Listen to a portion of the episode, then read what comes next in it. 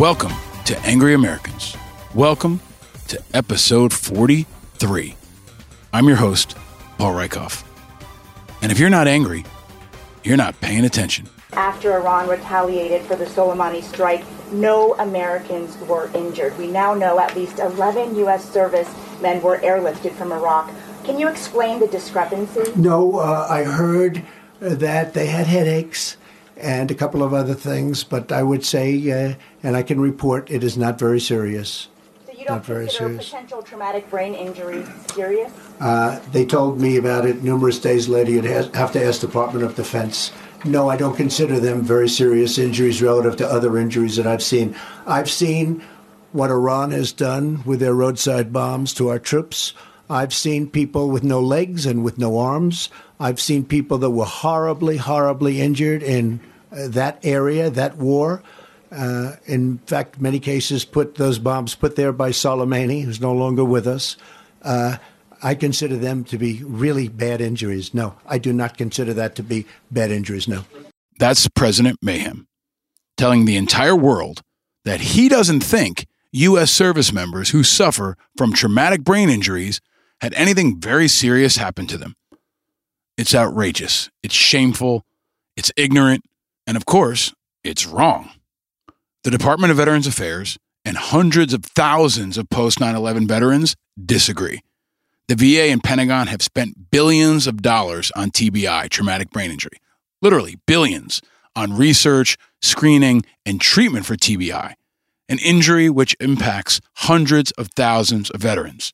These are not just headaches, they're the signature injury of our forever war, the signature injury of Iraq and Afghanistan, and the signature injury for millions of our post 9 11 generation of veterans.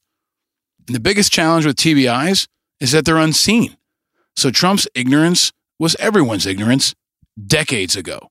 But now, in 2020, we know. So it's incredibly counterproductive for our commander in chief to downplay the devastating impact that these invisible injuries have had on a generation of veterans. According to the VA, more than 408,000 TBIs among service members were recorded between 2000 and early 2019. And now, after a press conference from the president telling us there were no U.S. casualties after the January 8th Iranian missile attack, we now find out that was not true. And it's a painful reminder that casualty doesn't only mean killed in action, it also means wounded.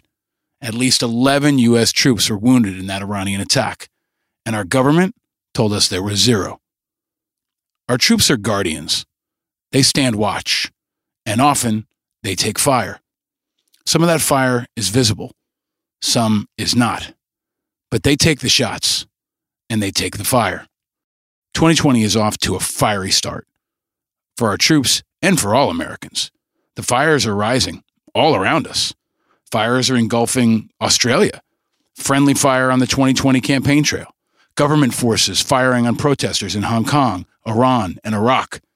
The fire of rocket attacks and enemy infiltrations are hitting our troops from Kenya to Kabul. Intense protests in Richmond, Virginia continue to raise the heat, but thankfully, no fire this time. And back in Washington, the fires of the last few years have grown to a roar, and the political fires now engulf the entire capital and the entire country. The impeachment trial of Donald J. Trump has begun, and it feels like it's all closing in. There must be some kind of way out of here. Say the joker to the thief. The walls of our country are being tested from the outside and from within. But even when the enemies are at the gates, and especially when the enemies are at the gates, there are guardians that hold the line, standing watch on the ramparts of America, literally and ethically.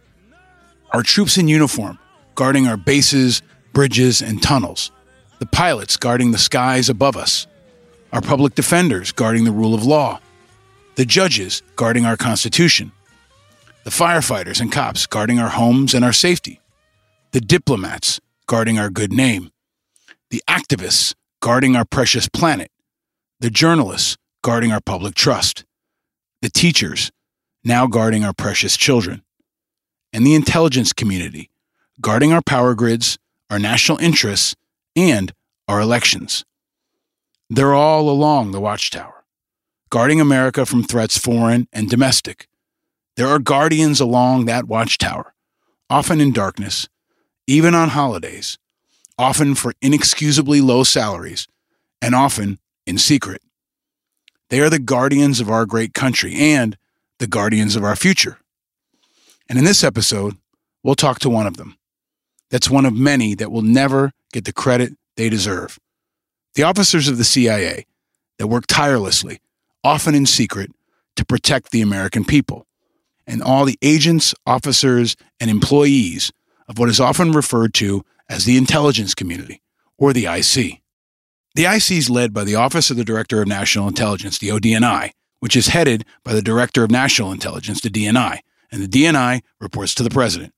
You hear it a lot, but it's composed of 17 different organizations, to include the CIA and FBI, and also the National Security Agency, the NSA, the DIA, the Defense Intelligence Agency, and lesser known members like the Department of Energy's Office of Intelligence and Counterintelligence and the U.S. Coast Guard Intelligence.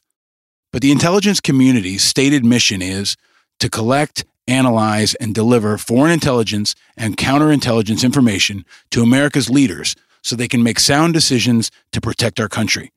Our customers include the president, policymakers, law enforcement, and the military. That's the intelligence community's stated mission. They're often the invisible line that guards and defends us all. They yield incredible power and have incredible responsibility. But beneath all the acronyms, spy stories, and recent political attacks, the intelligence community is people, patriotic Americans who care deeply about this country and have dedicated their lives, often at great personal sacrifice, to defending it. In a modern world dominated by selfies and endless social media posts about everything we see, do, and eat, the members of the intelligence community are a stark contrast. They work in silence, with no notoriety, often in dangerous and demanding circumstances, and lately, even more demanding circumstances, as the president continues to attack them, to discredit them, to politicize them, to misrepresent them. While global threats, ranging from Korean intercontinental ballistic missiles to Iranian cyber assaults to Russian attacks on our elections, all increase. The demands on the men and women of the intelligence community have never been higher. And in many ways, they've never been more misunderstood.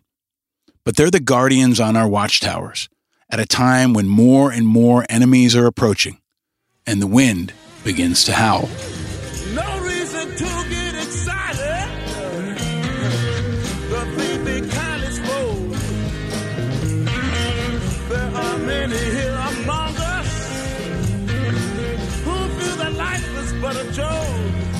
Now, whether you see them as the riders approaching or the guardians on the gate, depending upon how you hear the story and the song, they're there in service of America, in service of our future, in service of our children, and they are often nameless and faceless. But in this episode, we'll go behind that curtain and talk to a leader who's worked for almost two decades in the CIA at hotspots around the world and here at home. A leader whose courage and discipline represent the best values of the intelligence community and our country, which also includes challenging it and challenging the president, who has the awesome responsibility of yielding their awesome power. True public service is not an event, it's not a tour of duty, it's a lifestyle, it's a life choice, and it's often a one way ticket to a place that not everyone wants to go, and that sometimes you can never come back from. But among those that make that choice, that answer that call, are some of the best of us and yes, some angry Americans. Yael Eisenstadt made that choice. She grew up in liberal Northern California, in Silicon Valley, and the intelligence community was not a likely path. But we can be thankful it's one she chose. In the spirit of service and leadership that guided her to the CIA, guided her to continue to find ways to serve, to include going into the belly of another powerful, often criticized behemoth of influence on the fabric of America, Facebook where she hoped to continue to serve America by going deep inside the tech giant to change it. And she was named Global Head of Elections Integrity Operations, a new title for a critical job, and one that she quickly left and you'll hear why. You'll also hear the harrowing story of how and why she chose to go public about her status as a CIA officer. You'll learn what historic and headline grabbing moment pushed her to the point of penning an op ed in the New York Times challenging the commander in chief. We recorded this conversation live in an awesome studio audience at BetaWorks in New York. BetaWorks is a startup studio that makes essential products that thoughtfully combine art and science. It's a cool, innovative, inspiring place that brings people together to make positive change.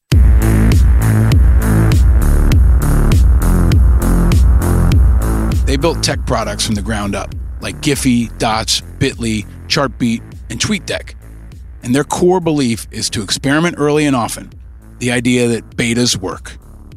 They've also run accelerators for startups, camps that allow them to focus and batch companies building frontier technology like bots, AI, verbal computing, and augmented reality. For the last 10 years, BetaWorks has invested in early stage startups, including Tumblr, Kickstarter, Medium, and Gimlet. And they have a $50 million venture fund. BetaWorks is a place that makes inspiring and impactful things here in America, which we need a lot more of right now. Because as the world remains rightfully focused on the impeachment trial of our president, it's important to remember that our enemies are watching. Our enemies are celebrating. And in many ways, our national back door is wide open. While partisans squabble and snipe in the early hours of the morning on C SPAN, Russian agents are potentially attacking polling sites in Ohio and Florida. Iranian proxies are researching soft targets in New York and Washington, D.C. North Korean military planners are calculating missile trajectories to Honolulu and San Francisco, and homegrown domestic terrorists are buying illegal guns and writing manifestos. That's not to scare you, it's to ground you in the reality that while all this shit is going on in DC, our forever wars continue, our domestic threats remain, and our troops, diplomats, humanitarians, and business people remain at increased risk of foreign attacks. As America rips itself apart, maybe more than any other time in our modern history, the world is watching. And thankfully, that still includes many allies. And unfortunately, it includes an increasing number of enemies. And maybe, most importantly, it includes many who are still on the fence. But no matter where they sit, inside our gates, pounding at the walls, or far off in the distance, it's the guardians of our democracy that could mean the difference. And it's not just CIA officers like Yael, They're activists and dedicated citizens like you America's a team game, especially in the playoffs, and we need every player with their head in the game, focused and doing all they can. Now, more than ever, America needs all of us and needs all of us to stay vigilant. So before we go deep with Yael, and before I give you a powerful way to turn your righteous energy into positive impact, and before I share some of our very exciting upcoming shows and live events with Ambassador Susan Rice, Meghan McCain, and Henry Rollins, as the rounds continue to fly, as the flares fire overhead, and as the moats are dug and the drawbridges are raised, there are some important issues that have me angry, have many others angry, and should have everyone angry. And of course, it starts with impeachment. Hopefully, you're eating your oatmeal, meaning hopefully you're watching it on C SPAN, passing up the jelly donuts and the candy of cable news. Or if you want to take some acid for breakfast, go watch the coverage on Fox. But impeachment's on, and there's never been a more important time for you to decide for yourself without the spin and slicing of cable news pundits, partisans, and hacks. Democrats are still angry. Republicans are still angry. Cable news still ain't angry because they're continuing to see sky high ratings. Coffee maker sales are up because this shit is boring as hell sometimes. But just like studying your calculus in high school, it's painful, but important. And Trump, he thinks he's doing great. We're doing very well. I got to watch enough. I thought our team did a very good job, but honestly, we have all the material. They don't have the material. He thinks he's winning. Now, that clip was tweeted by Representative Val Demings, a Democrat from Florida's 10th congressional district. She's one of the impeachment managers for the Democrats and the former chief of police in Orlando. The second article of impeachment was for obstruction of Congress, covering up witnesses and documents from the American people. And the president, in that quote, not only confessed to it, he bragged about it. He said, honestly, we have all the material. They don't have the material. I've said it before. The longer he's in office, the more shit will come out. The more shit he'll say, the more guardrails he'll hit. And more likely, the more reasons there'll be to impeach him. The question is, how much of our house can he burn down before we stop him? How many of our allies will be abandoned? How many lives will be lost? Jason Crow of Colorado is an impeachment manager for the Democrats and also a 40 year old Army veteran. And he broke it down. The House managers strongly support this amendment to subpoena key documents from the Office of Management and Budget, or OMB. These documents go directly to one of President Trump's abuses of power his decision to withhold vital military aid from a strategic partner that's at war to benefit his own personal reelection campaign. But why should that matter? Why should anybody care? Why should I care? Before I was a member of Congress, I was an American soldier serving in Iraq and Afghanistan. And although some years have passed since that time, there are still some memories that are seared in my brain. One of those memories was scavenging scrap metal on the streets of Baghdad in the summer of 2003 that we had to bolt onto the side of our trucks because we had no armor to protect against roadside bombs. So when we talk about troops not getting the equipment that they need when they need it, it's personal to me. All of us who were in Iraq in 2003 remember. It's personal for us too. And it should be personal for all Americans. It's bigger than politics, it's bigger than party, and it's bigger than Trump. Lev Parnas turned on Trump this week, and he turned on Giuliani, who, by the way, has not butt dialed me recently, but you never know. And Rachel Maddow had a massive exclusive that included this damning clip. Uh, the message that I was supposed to, that I gave Sergei Shefir was a very uh, harsh message that was told to me to give it to him in a very harsh way, not in a pleasant way. Who told you to give it to him in a uh, harsh way? Mayor Giuliani Rudy told me uh, after, uh, you know, meeting at the president at the White House. He called me. His message was, it wasn't just military aid; it was all aid basically the relationships would be sour that you would that we would stop giving him any kind of aid that uh, unless. unless that there was an announcement made, made well several things. There were several demands at that point. A the most important one was the announcement of the Biden investigation. Lev Parnas is a name you're going to hear a lot of if you haven't already because he turned on Trump this week. And even though he's been photographed with him Trump says he doesn't know him. But that interview was the highest rated show in Rachel Maddow's history. 4.5 million viewers beating Fox News' Hannity in its time slot and making it the most watched cable news program of the evening and bringing in the highest ratings in the show's 11 year history. So America was watching, and not just Democrats. Americans from all backgrounds are watching, and Americans from all backgrounds are increasingly angry. If you want to break from that anger and more Maddow, go back to episode seven of this podcast. Maddow shares how she approaches these kinds of massive moments, how she preps for these kinds of interviews, and how she breaks it all down. But America is watching. And for the most part, they're probably bored. But there have been some notable exceptions. Under the pressure, some leaders are shining and others are being revealed. And there's pressure all around. Some can handle it with grace, and some cannot. And here's a good example of a bad example in leadership. Senator McSally, should the Senate consider new evidence as part of the impeachment trial? Man, you're a liberal hack. I'm not talking to you. That's Arizona Senator Martha McSally calling Manu Raju of CNN a liberal hack. Now, this is the person serving in the Senate seat of the great John McCain. What a contrast. No matter how you feel about CNN, you got to recognize our children are watching. Every leader in Congress should always remember that especially now. And CNN's Jake Tapper asked a member of the McCain family for thoughts on McSally's remarks. And the response was, There's no love lost between our family and her. McSally hasn't exactly been a positive example in the past either. Among her other slights, she didn't even mention Senator McCain during the signing of the defense bill named after him while he was on his deathbed. It was shameful. And in two weeks, my guest will be Meghan McCain, Senator McCain's daughter. I'm pretty sure she'll have a thing or two to say about that and much more. Because McSally's behavior is just shameful.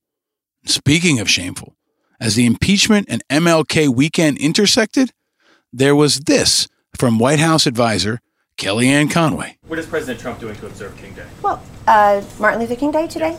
Well, I can tell you that the president is uh, preparing for Davos and agrees with many of the things that Dr. Martin Luther King stood for and agreed with for many years, in, including uh, unity and equality.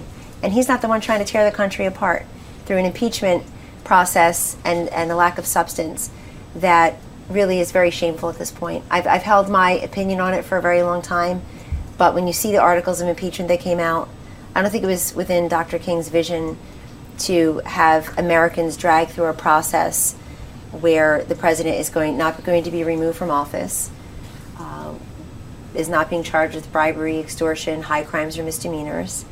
And uh, I think that anybody who cares about end justice for all on today or any day of the year will appreciate the fact that the president now will have a full throttle defense on the facts. And everybody should have that. Um, I this morning was reading some of the lesser known passages uh, by Dr. King, and I, and I appreciate the fact that we as a nation um, respect him by giving him his own day, and I'm happy to share a birthday with his day. So, in her answer, Conway speculates that the late civil rights leader would side with Donald Trump on impeachment. Wow. Conway and Trump continue to say and do things that still manage to surprise us. And in a week where we recognize Martin Luther King's heroic leadership, it bears noting that a new Washington Post Ipsos poll showed that more than 8 in 10 black Americans say they believe Trump is a racist and that he's made racism a bigger problem in the country. 9 in 10 disapprove of his job performance overall. And it's pretty damn easy to understand why. And check this out.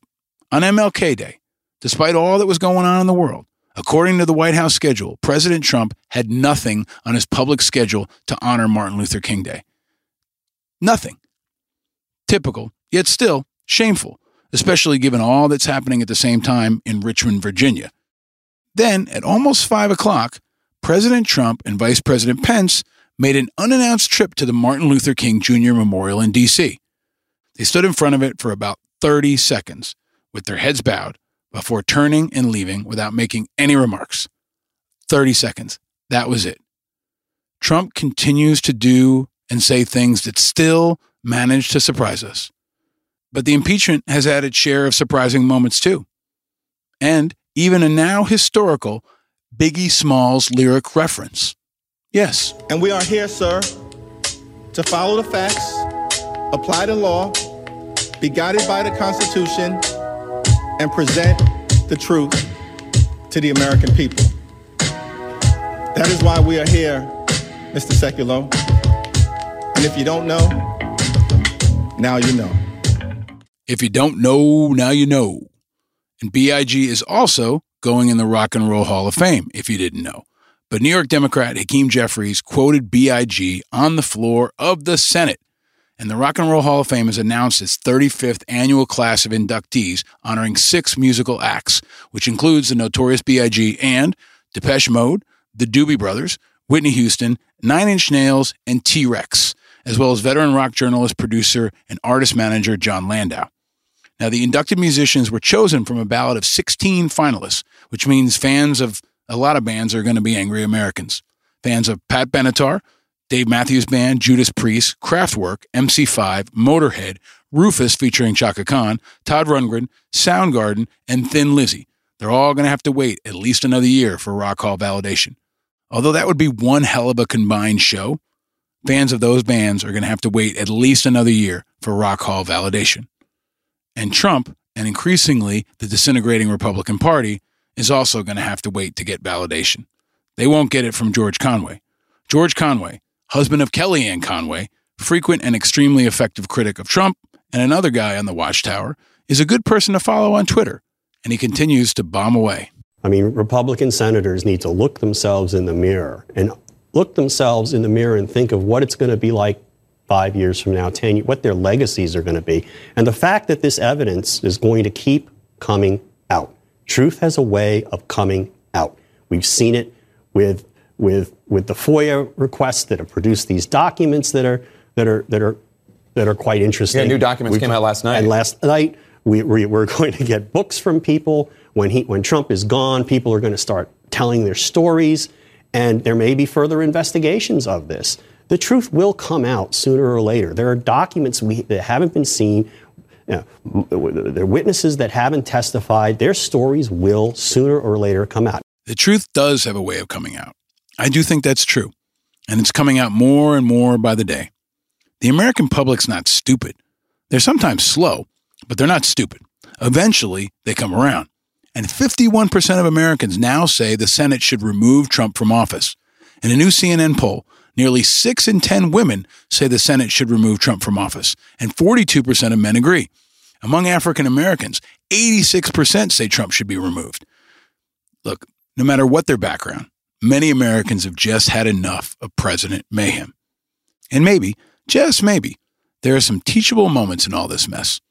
And a big one came from Chief Justice John Roberts, of all people, channeling some Judge Judy and appropriately giving everyone a talking to. I think it is appropriate at this point for me to admonish uh, both the House managers and the President's counsel in equal terms uh, to remember that they are addressing the world's greatest deliberative body.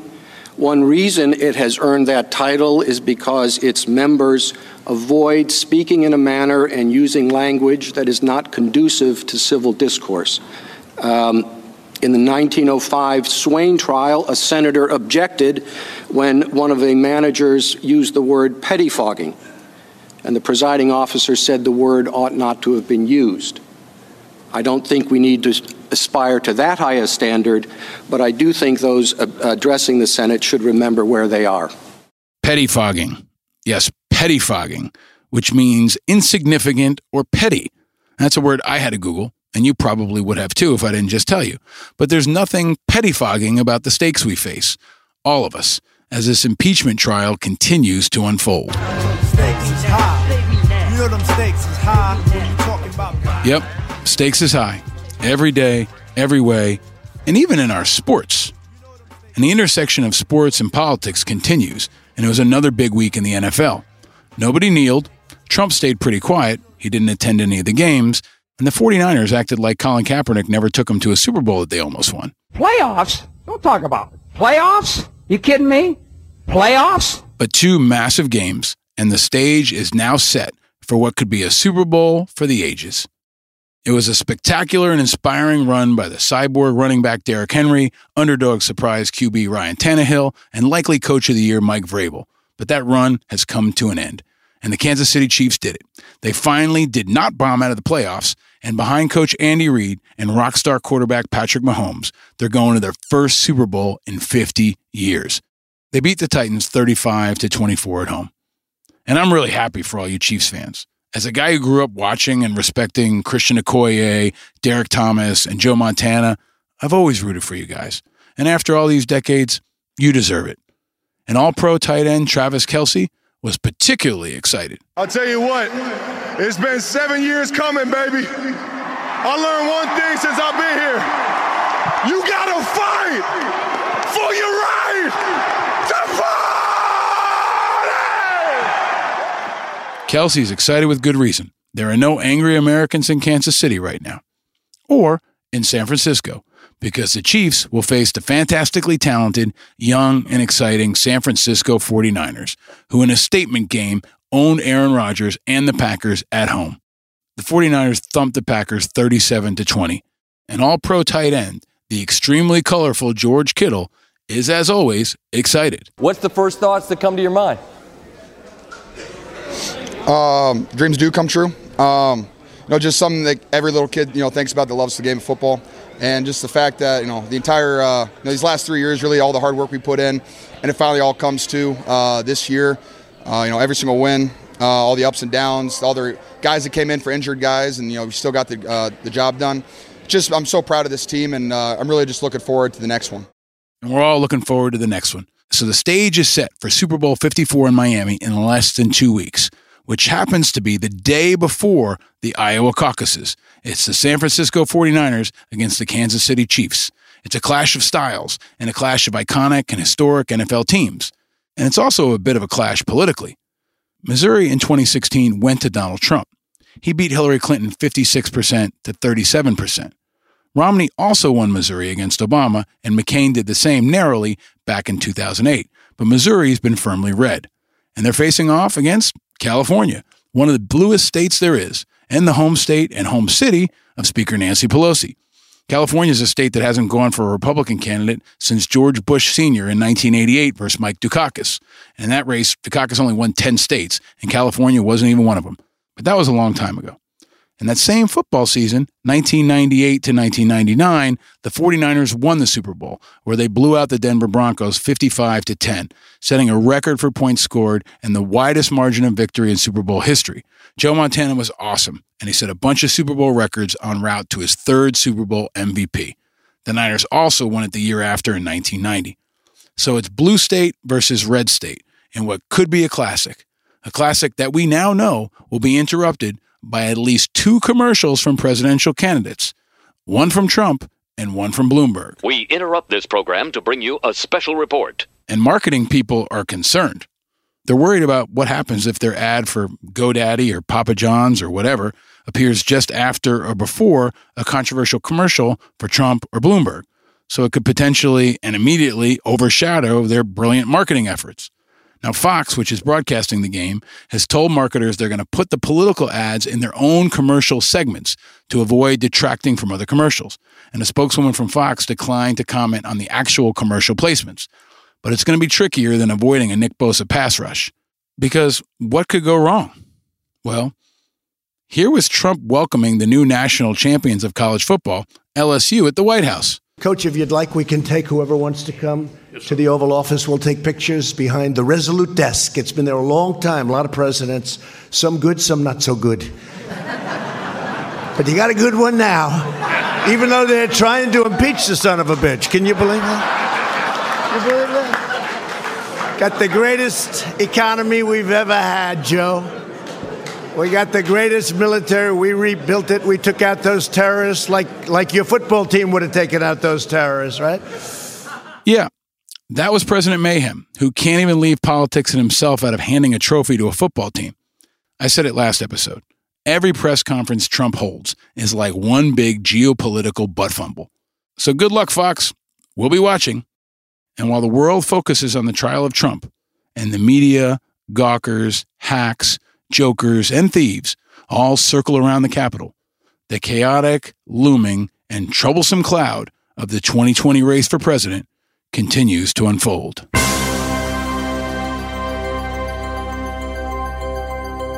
So, who's in, who's out, who's up, who's down, who's high on the rampart with a clear line of sight, and who's scrambling to put out a fire in their ammo tent?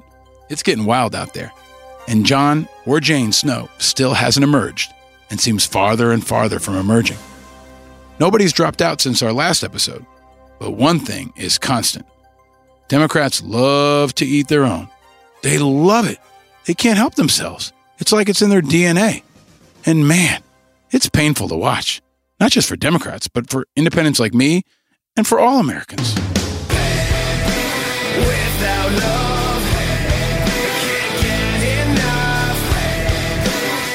Dems love to eat their own. And that includes Hillary Clinton, who's back again, even though she's not running for president. In an interview with The Hollywood Reporter about Hulu's forthcoming film Hillary, the former Secretary of State didn't let up about her 2016 primary opponent. She refused to commit to endorse and campaign for Sanders should he win the Democratic nomination this cycle. You don't have any friends. Nobody likes you. Nobody likes him, Nobody wants to work with him. That's what she said.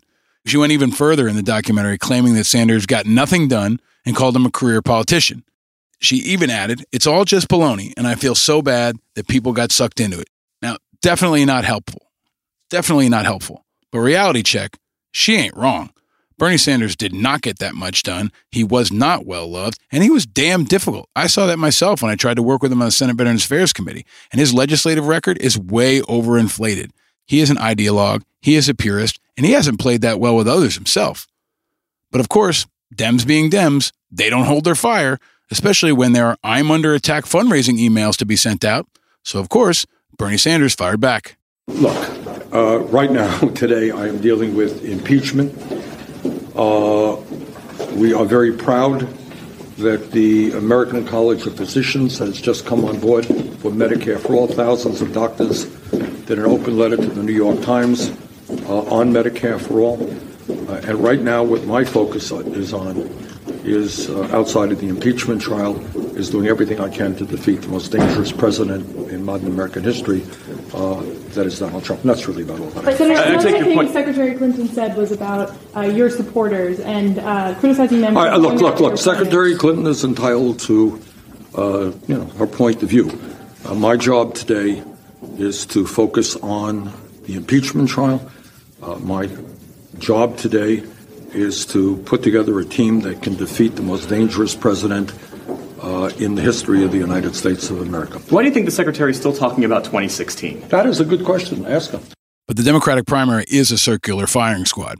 So, since the last episode, Bernie Sanders has apologized to Vice President Joe Biden for an op ed written by one of his campaign surrogates that claimed that Biden has, quote, a big corruption problem.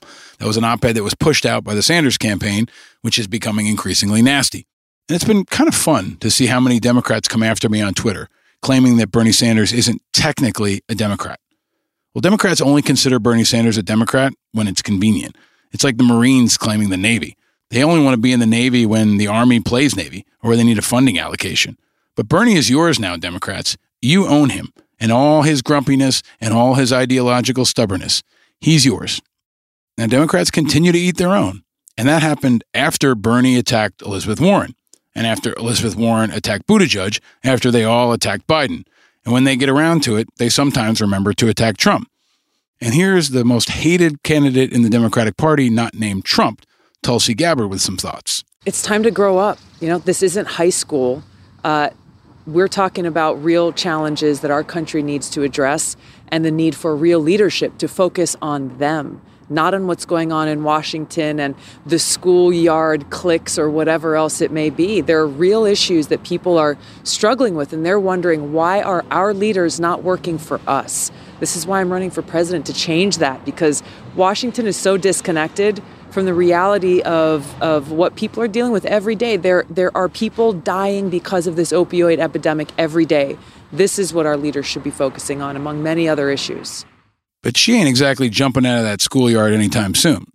No, Tulsi Gabbard is suing Hillary Clinton. Yep, Hawaii Representative Tulsi Gabbard filed a defamation lawsuit against Hillary Clinton seeking $50 million in damages. She claimed the former Democratic presidential nominee, quote, carelessly and recklessly impugned her reputation when she suggested in October that one of the 2020 Democratic candidates is, quote, the favorite of the Russians. The lawsuit was filed in the U.S. District Court for the Southern District of New York and it says it aims to hold Clinton and other, quote, political elites accountable for, quote, distorting the truth in the middle of a critical presidential election. It also says Gabbard suffered an economic loss that has to be proven at trial. Now, the week after this all happened, I talked to Tulsi Gabbard in an extended conversation on Angry Americans in episode 30, and I asked her about the Clinton controversy specifically. It's one of our most controversial pods for sure, but definitely go back and check it out if you haven't heard it. And there's one thing you also won't hear you won't hear anybody attacking someone else. Bloomberg.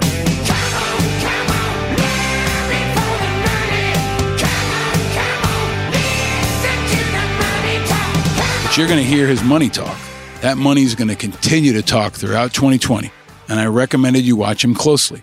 He's appealing, he's strategic, he's rich, and he's rising. Bloomberg jumped to fourth place in a new national poll.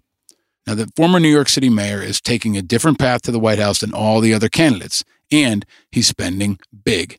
Now, the top contenders remained unchanged according to the new Monmouth University survey, with Biden at the top with 30%, Sanders next with 23%, Warren coming up third with 14%, but Bloomberg has popped up to fourth with 9%, ahead of South Bend Mayor Pete Buttigieg with 6% and Amy Klobuchar with 5%. And that new poll also found that most Democratic voters feel Iowa and New Hampshire have way too much influence over the nominating process and would rather see a single national primary. Yep, agreed. So says this independent right here. But they also say that candidate gender is not a consideration in who would be the best choice to take on Trump. despite the continuing media storm over a conversation between Bernie Sanders and Elizabeth Warren on the subject. And interestingly, among the nine presidential candidates asked about in the poll, Andrew Yang is the only one with a net positive rating among all voters nationwide. The dude's lovable, he's increasing in popularity, and it's in part because he's doing stuff like this.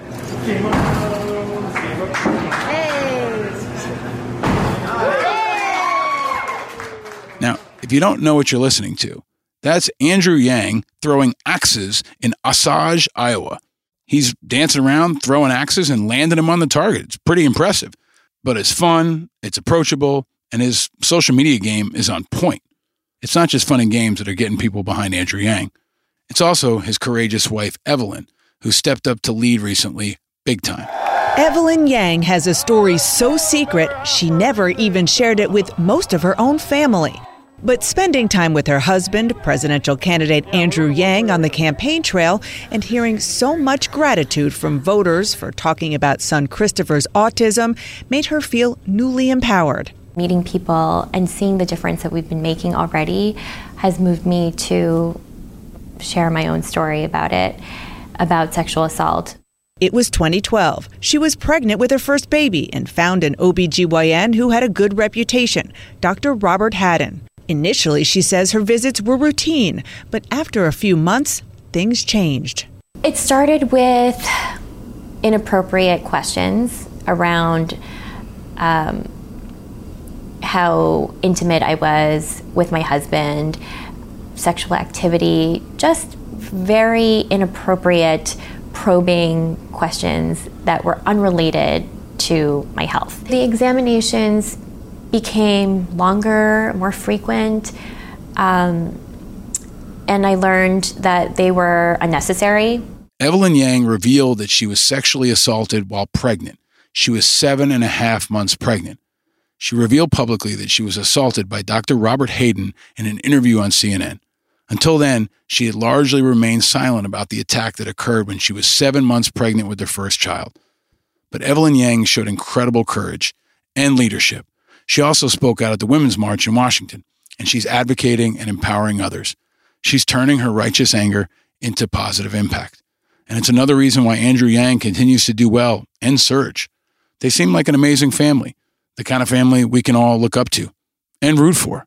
And there are times coming up when the Yangs are going to need it. Because the Super Bowl is February 2nd, Iowa caucus is February 3rd, the New Hampshire debate is February 7th, and then the New Hampshire primary is February 11th. We're going to be in Los Angeles for events on February 12th and February 14th with Henry Rollins, so check that out. But February is going to be interesting, and the friendly fire is going to continue. But before that happens, four candidates won't be in New Hampshire or Iowa because they'll be reporting for jury duty. They got yanked out of the field in Iowa just two weeks out. As the primary campaign rolled into Iowa, where everybody's got that final push with just a couple weeks left, there was a bigger political story that a handful of the leading candidates were stuck down in Washington for the president's impeachment trial in the Senate. Elizabeth Warren, Senator from Massachusetts, Bernie Sanders from Vermont, Amy Klobuchar from Minnesota, and Michael Bennet from Colorado, who you probably forgot is still running, but they were all confined to the Senate. They had to abandon the campaign trail to report for jury duty at the trial in Washington. So they traded the cold plains of Iowa for the stately climate control halls of Congress. But no matter where they are, the fights will continue and the campaign rolls on.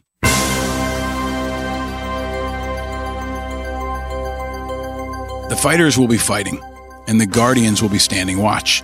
And that includes activists we can count on. And that also includes one especially powerful angry American who's back to have our back Jon Stewart. I'm Jon Stewart. Post 9 11, there was a long fight to get New York City's first responders appropriate help to pay for medical costs from the long term toxic exposures the collapsed buildings in lower Manhattan. The nation, and eventually Congress, stood behind our heroes.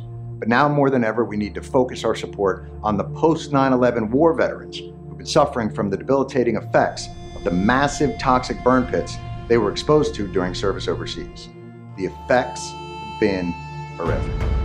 Affected veterans face increasingly complex health problems that have already left a growing number of them unable to work. 3.5 million veterans service members may have been affected by our generation's Agent Orange. Health problems like lung diseases, cancers, toxic brain injuries, many of them very similar to what the 9 11 first responders have faced, many of them dying as a result of these complications. If you're one of our vets who's suffering, then we need to get in the fight for you now. Yep, Jon Stewart, a guardian for our guardians, is back. We covered burn pits on this show before, but burn pits are our generation's Agent Orange. In a recent survey of Iraq and Afghanistan Veterans of America members, 82% of respondents were exposed to burn pits during their deployments overseas, and over 80% of those exposed reported having symptoms related to burn pit or toxin exposure. And Jon Stewart's stepping up again, just like he did on the 9 11 first responders bill with us last summer. He's showing the power of what an angry American can do. IAVA, Burn Pits 360, and other orgs are tackling this and need your help. And you can check out angryamericans.us for more. But our troops, our activists, our intelligence community are our guardians. And just like Jon Stewart, our troops, our activists, our intelligence community, they're our guardians. And they stand all along the watchtower.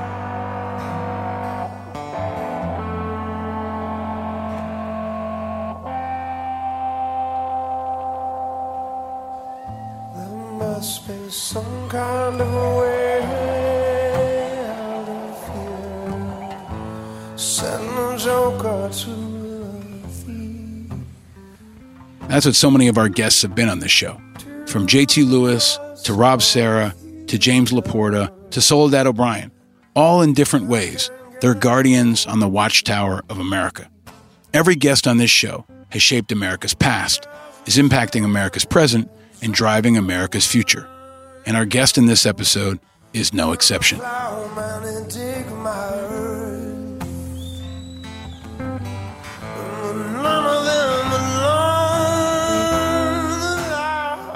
Yael Eisenstadt is a patriot.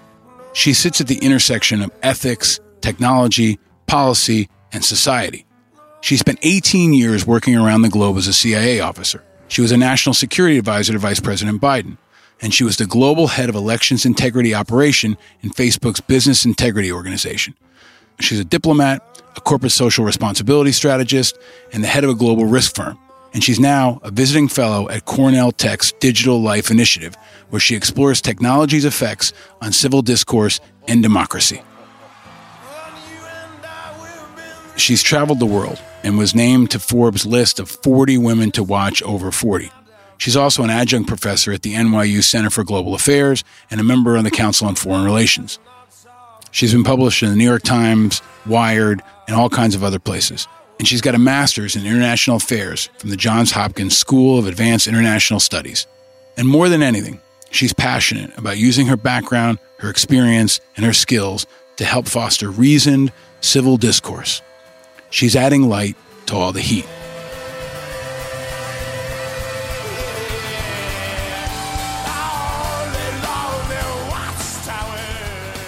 All along America's watchtower, guardians like Yael stand watch. When the United States got its independence after the Revolution, we needed to defend our shores. Our defense fortifications were in awful condition, and there was rising threat of war all across Europe. So the first system of America's seacoast defense was born by an act of Congress on March 20th, 1794. It designated funds to construct a number of fortifications that would be known as the First System. It was a series of forts, and most First System forts were small, and with some exceptions had only a single tier of cannons on the roof of a fort. And four of the First System forts were rebuilds of colonial forts, like Fort Constitution in Portsmouth, New Hampshire, Fort Independence in Boston, Massachusetts, Fort Wolcott in Newport, Rhode Island, and Fort Mifflin in Philadelphia. They were the early structures that would form the foundation of our national defense. And they housed some of our very first guardians. Guardians that have evolved into the sentinels of our democracy that we depend on today. Guardians who use hard power and soft, laser guided missiles, cyber walls, and unmanned drones. But most of all, they use people CIA officers, Special Forces soldiers, State Department diplomats, USAID humanitarians. They're the guardians of our democracy. The Highlanders, the Samurai, the X Men. They stand the watch. They hold the line. They hold the door. Hold the door! And whether it's working at the CIA or inside a technology company, America needs the doors held now more than ever before. Hold the door! And in this conversation, and in this episode, we will, of course, bring you a sturdy dose of the Four Eyes. It's a bastion of integrity. It's a rampart of information. It's a cannon of impact and a watchtower of inspiration. Welcome to a look inside the CIA, inside technology, inside America, inside the future, and inside a world of those who protect that future. Welcome to the Watchtower. Welcome to Angry Americans, episode 43.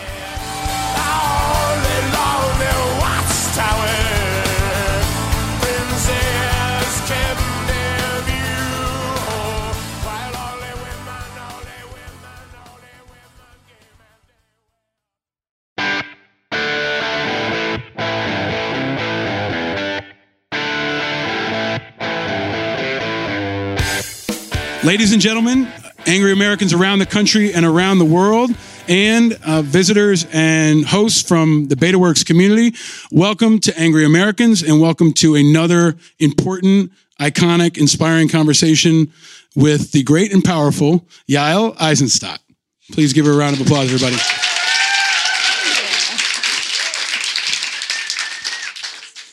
So, for folks listening, we are at BetaWorks, which is an exceptionally uh, exciting and dynamic community here on the west side of New York. Thank you for for hosting us. Um, we are on a cool stage, surrounded kind of between two ferns. Actually, I don't know if this was intended. Zach Galifianakis fans will understand the reference. Um, but yeah, thank you for joining us, and thank you for being here, and thank you for having this conversation with me. Welcome. Thank you for having me. And again, I want you to do all my introductions for the rest of my life. It's very, very flattering. Yeah, well, it's kind of exciting to be able to introduce you properly because I feel like you probably had a real challenge introducing yourself for a long period of time, right? Yeah, actually, eh, some of my friends can attest whenever people ask me, like, who are you or what do you do? It's always like kind of fumble through it. I'm not great at introducing myself. We'll, we'll get into that in a second. One question I ask of everyone is what is your preferred uh, adult beverage of choice? And it's an insight into who you are and and every guest. So I always ask, what's your drink of choice? And can you tell us, please, what is your choice and, and why? Yeah. So I'm a vodka drinker. Um, I just drink my vodka straight on the rocks, putting a little water in it tonight just to pace myself because, you know, lots of people have tried to pour me more drinks to get my secrets out of me. So the water's to pace myself, but I'm a I'm a vodka on the rocks kind of gal. Can I ask you, since you do have a background in the CIA, is there actually a class that you've taken that teaches you how to drink?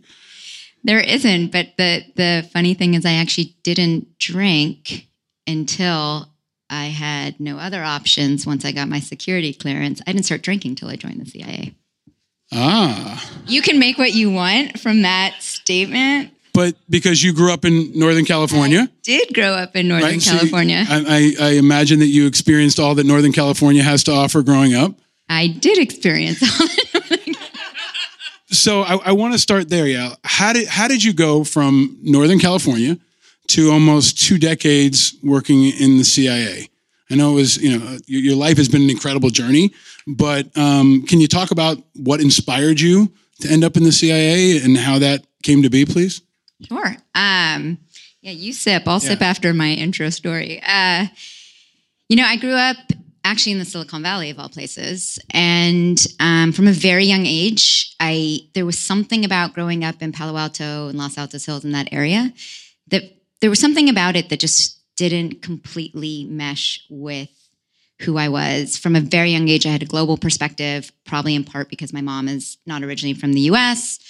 And I always wanted to see what was out there beyond just the little bubble I was living in. So decided very early on that I was going to focus on international affairs um, and see what that led to.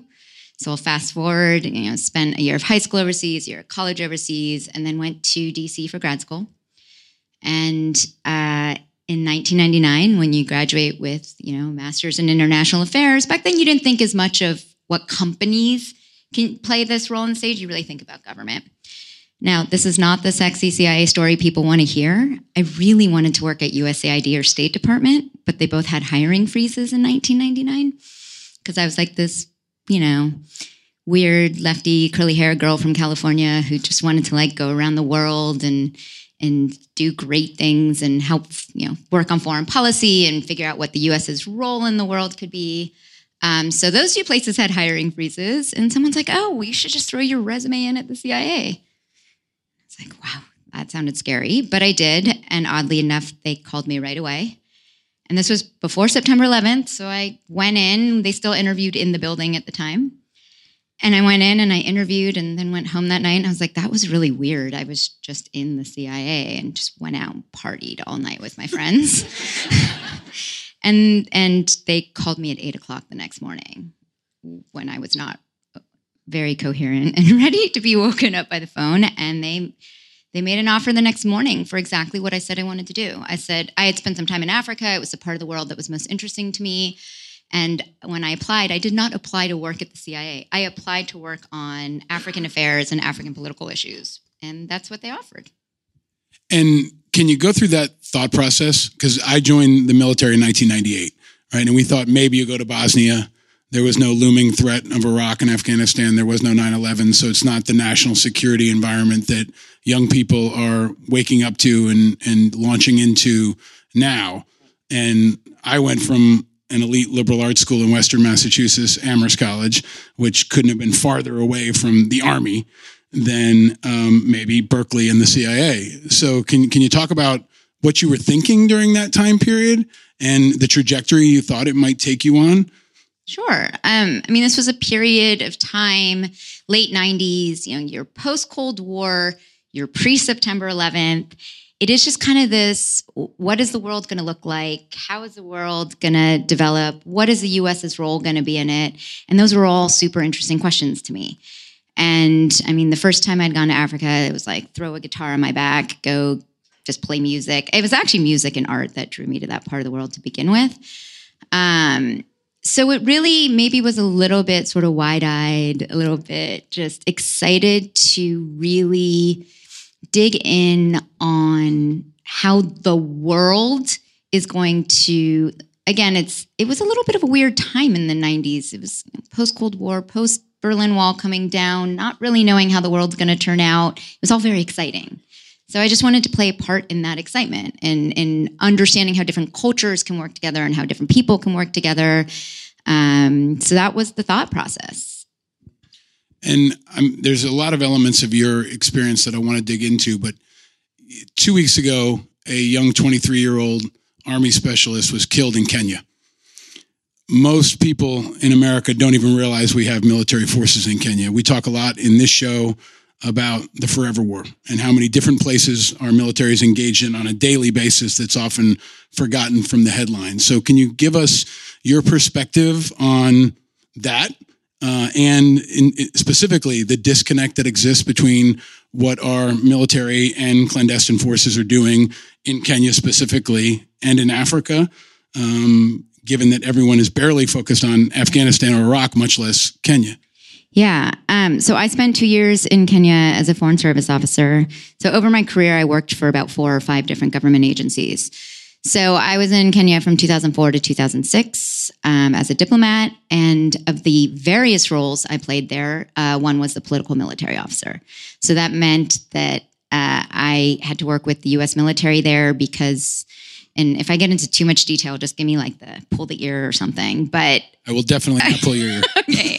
Um, You're one of the few people that could definitely kill me that I've interviewed. Most people I could take out. I think that you have the advantage here. So I'm not pulling on your ear. I meant pull your own ear, but okay, yes. Don't pull I will. I Uh, will trust you to. I will trust you, as I told you earlier. I will trust you to censor what you need to. Okay. For reasons of national security. Yeah. So um, what that meant is the U.S. military. Listen, Kenya was not a combat zone, so that means that the military is not in charge. Whereas in Afghanistan and Iraq, they are. So you put a civilian like me who has to work with the U.S. military to really figure out everything that how we work with Kenyans and whatnot. So long story short, I spent a lot of time up in the coastal part of Kenya. In particular, spent a lot of time in this little area called Lamu, and it's it's sort of the northern tip of the coastal part of Kenya, very close to Somalia. It shares a border with Somalia. And a lot of the work that I was doing in that part of the world was really, I mean, it's not a politically correct term, but a lot of it is the hearts and minds type of work, right? It's building bridges with communities, um, while at the same time, and the US military was also helping the Kenyans build up a coast guard and was there to help the Kenyans figure out how to secure their own borders. So what happened a few weeks, it was a few weeks ago, I think, um, most people missed it, is that there was Al-Shabaab, the terrorist group from Somalia, had, this is pretty shocking, infiltrated the military Yep. base that US military are sharing with the Kenyans in Lamu. And most people don't necessarily know that that base is there. So the fact that Al Shabaab was able to even attack that base to me was shocking. Um, there were very conflicted reports in the beginning, including us not admitting if it had really been breached. Um, to me, what was really important in that moment was to realize that there were a few things that were going on in my mind. One is, wow, Al Shabaab has actually gained the capability to possibly breach a military base that the US is securing. Um, that's shocking. But two, it's also, I was a little bit concerned about how are we going to react to this? Because at the end of the day, we are there to help the Kenyans secure this part of their country. The Kenyans want us there. The Kenyans are dealing with a threat at their border. For me, I spent so much time with people in these different villages along that border there. And it's always the civilians that are going to suffer if things escalate. It's always those people in those villages who are just happen by geographical unluckiness to be sitting right along that border there. And so I, anyway, I just wanted, I was really nervous. It happened right after the Iran thing, mm-hmm. right? It happened right after Yeah, Soleimani. that weekend. Yeah. And immediately you see, speaking of what we're going to talk about in a, min- in a minute, the amount of disinformation that starts to spread online. A lot of self appointed experts start tweeting that this must have something to do with Iran, that Al Shabaab was clearly paying the US back for us killing Soleimani. None of that is true. But that rhetoric starts to build up. And my concern is does that become a talking point for this administration to take stronger action in Somalia that could really affect these populations? So that whole thing became very messy. So it, it's kind of all been messy, especially over the last three years. Um, and you've you've right. I mean, you and you've demonstrated courage time and time again. You know your your decision to step up to serve, but maybe um, in in my view, one of the most courageous moments was when you chose to essentially out yourself as a CIA analyst um, through a New York Times op-ed. And I would like you to please share that story. And if you can take us through your thought process. In, in 2004, I came home from Iraq and was one of the first soldiers to publicly criticize the war opposite the president on a public stage. So I remember in a very different way what it was like to make that transition. You go across the Rubicon, and once you speak out, and and mine was in a political speech opposite the president, and then 24 hours later was George Stephanopoulos on ABC, and you went through a similar run where you had the New York Times op-ed and then all the the major media sources. Killed. So can you take us through those days prior and what led you to that moment and why it was so important for you to speak out? Sure. Um, what's really interesting is I, I had never planned to talk about my CIA past publicly. It was never something I was trying to do. It was never something I planned to do. I had reinvented myself as a private citizen, which is harder than people realize when you come out of that world. And I'd managed to do it. And um, it really started in late 2015 as I started watching the rhetoric heating up here ahead of the elections and started getting more and more concerned, like a lot of people were, about this breakdown of civil discourse, what was going on. But it was that moment. So, if you recall, on Inauguration Day, so I went to the Women's March that day. It was the first moment in a number of months where I felt inspired and felt a little bit hopeful again. We all dealt with the elections in our own way. For me, I will be very honest, I actually felt betrayed by my country. I felt like this was a country I had served. This was a country I had done so much for. And in that moment, I felt betrayed. So I was very down. And then the Women's March happened, and I felt inspired for the first time in a long time. And I come home, my phone had been off all day. I come home, and there's just like so many messages on my phone. Did you see it? Did you see it? Did you see it? So you may recall Trump made a speech on like day two or day one at the CIA in front of the Wall of Stars, um, which is the wall that commemorates people who died in service. And many of those stars don't even have names attached to them because they're classified. And it's for, for the agency, it's hollowed ground. It's like the CIA's Arlington. Yes. Yeah. Yeah. Yeah. And he gave this speech in front of the wall. And it wasn't just that he gave this speech.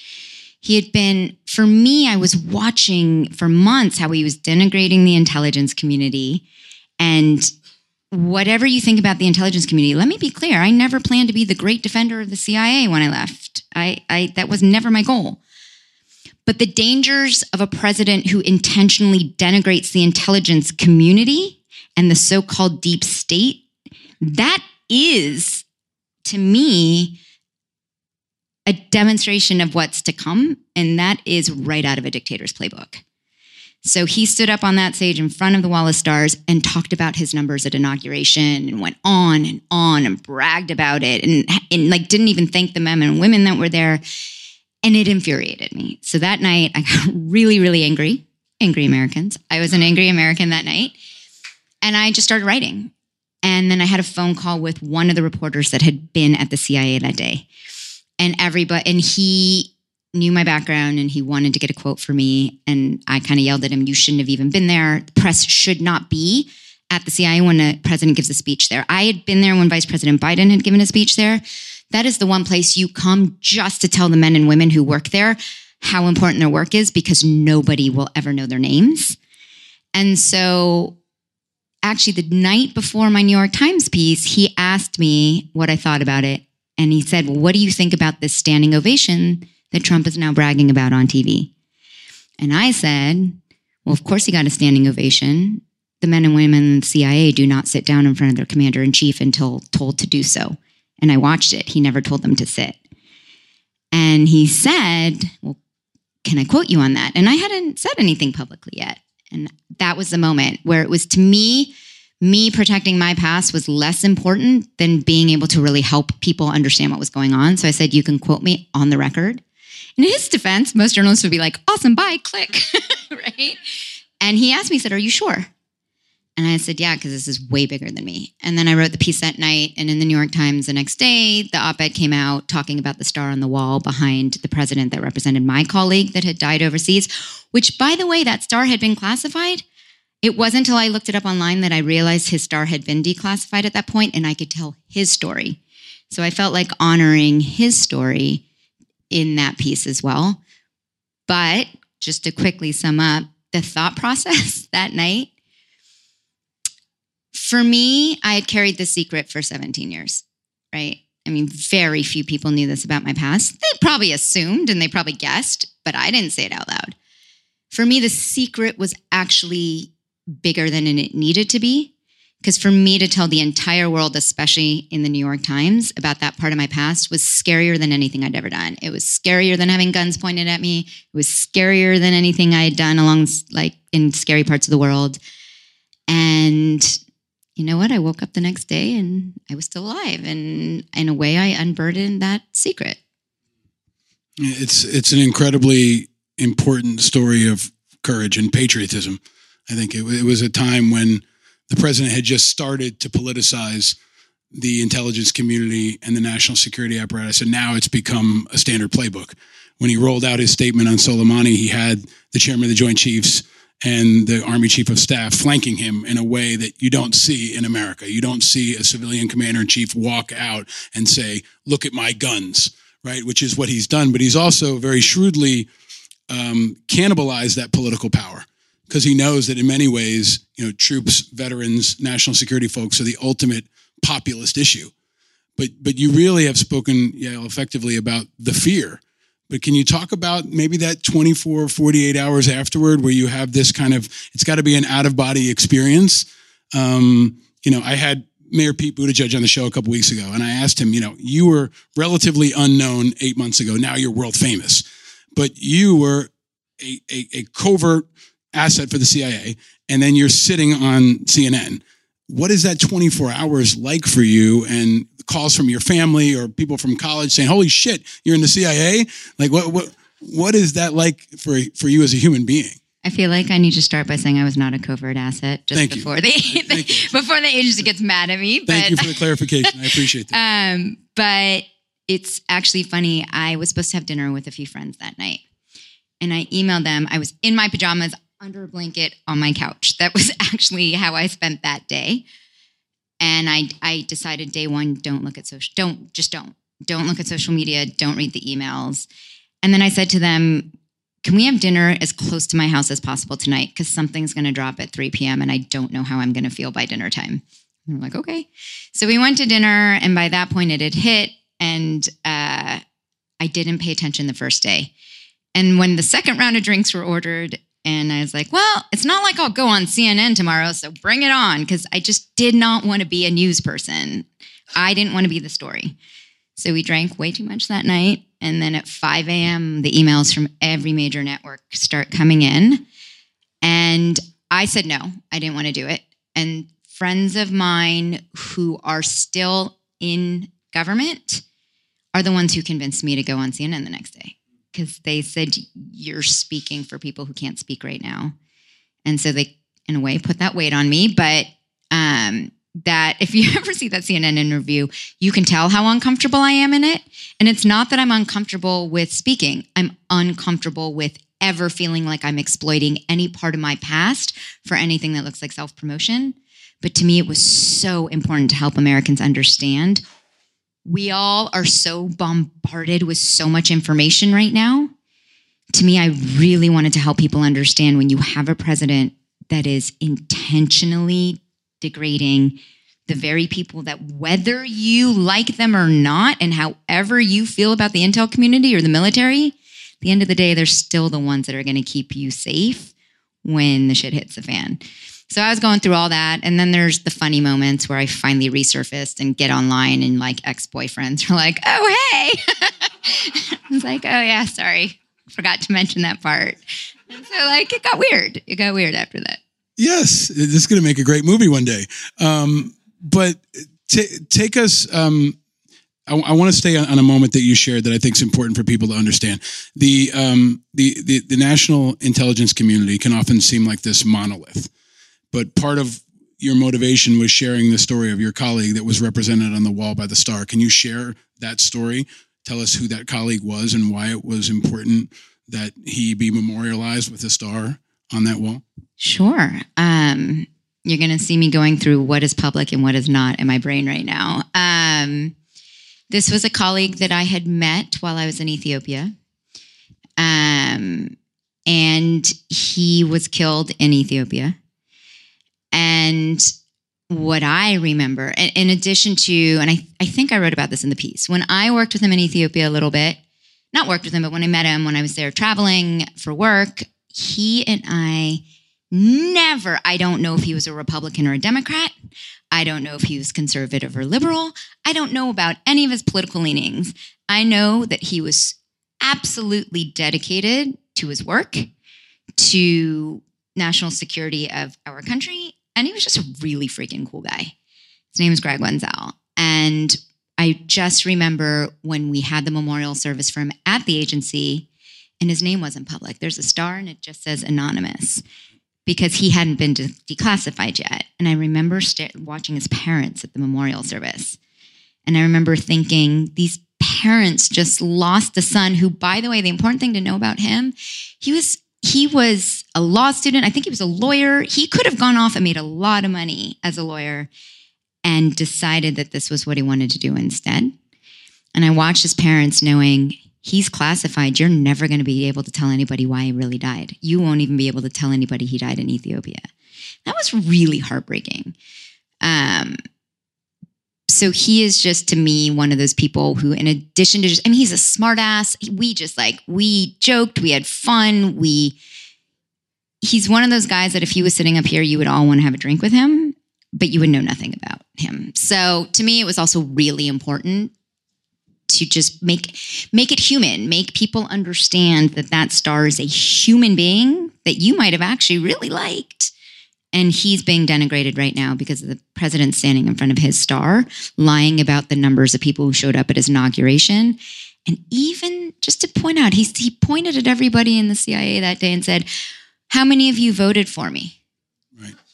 Right. Let that sink in. The president pointed at the men and women in the CIA and said, Who here voted for me? So I think there are a lot of folks inside the CIA, whether they can be open about it or not, who are frustrated to say the least, probably angry about the state of affairs and about leadership. But this is a question I ask of, of all of our guests. So Eins- Eisenstat, what makes you angry? Well, that could take the rest of the podcast. Um, so I'll just narrow it down to two things. One, because I told you this back there, what will make me angry is if I have something in my teeth and my friends don't tell me. Like that will end our friendship. Just it's very clear. If there's spinach in my teeth and you do not tell me, because we did a teeth check before I came out. Um, and two, there's so many things, but to me, one of the things is hypocrisy. Hypocrisy really pisses me off. Um, if you and I have different viewpoints on things, if we have different political ideas, if we have different perspectives, I'm fine with all of that. But if you're hypocritical about it, that infuriates me. Uh, under, understandably, I don't think you're a person that anyone wants to piss off. And and now you're um, in this new role where you are a voice for the voiceless. You're an advocate. You're an educator.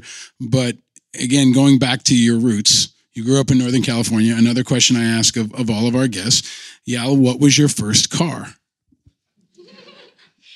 So my first car was supposed to be this weird little peach colored Datsun we called the peachy car. Um, but my babysitter crashed it right before my 16th birthday. And I was going to get like the clunker peachy car Datsun. So my first car ended up being a nicer Honda Civic, which then a year later, a woman ran a stop sign and it got crashed and totaled and broke my femur. Like it was terrible, almost died. but so that's two cars in a What row. color, what, what color was that second car? Uh, the second car was a gray Honda Civic. Yeah.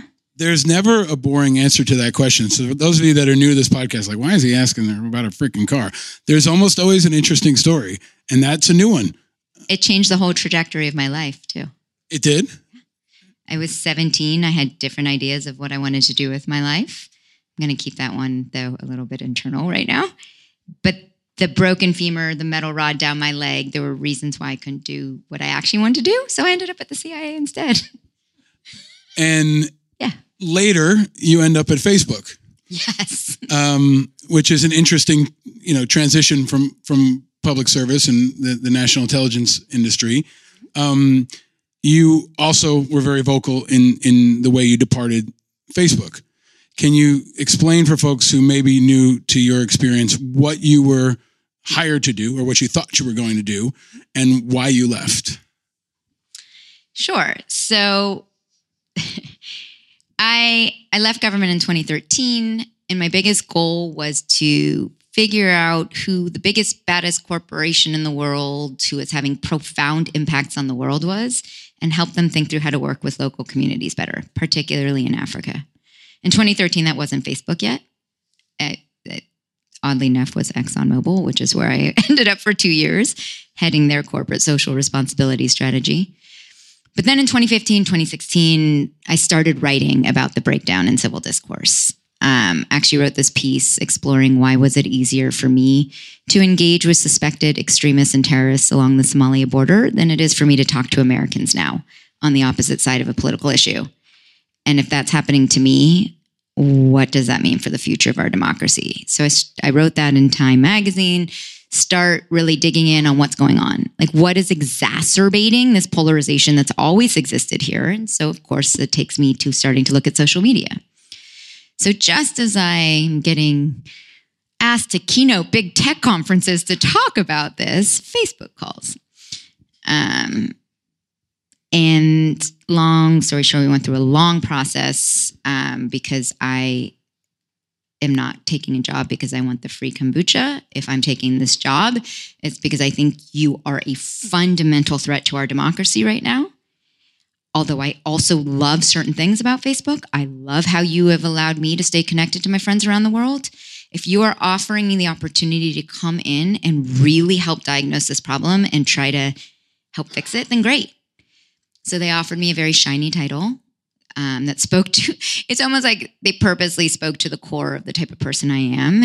And they offered me this title of Head of Global Elections Integrity Operations. Uh, Which might, might appear to be an oxymoron in and of itself to most people. right.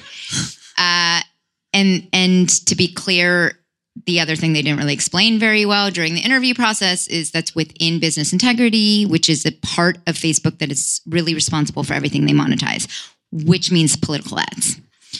Um, they made the offer, the final offer, one minute after Zuckerberg's hearing ended on the Hill. If we all remember that fun Senate hearing, um, I pushed back with all my "Don't hire me if you don't mean it." This is who I am. Don't make this offer if you don't want me to come in and do this job. Uh, so I was very clear. And I went in with the best intentions of I still love the idea of a platform like Facebook. And yes, I want to help this company figure out how to not destroy democracy. Uh, but I was just never empowered to do anything. So, I mean, on day two, they took my title away. They told me I was not going to have because they told me I'd get to hire my own team. They told me that it was up to me how many people that like they gave they made every promise that I asked for and then took that all away on day 2. Now, just to be really clear, I want to be really clear on this. I can only speak to my experience, and my experience was in the business integrity org. Had I been hired into a different part of Facebook, I don't know. Maybe it would have been different, but unfortunately, that was my situation.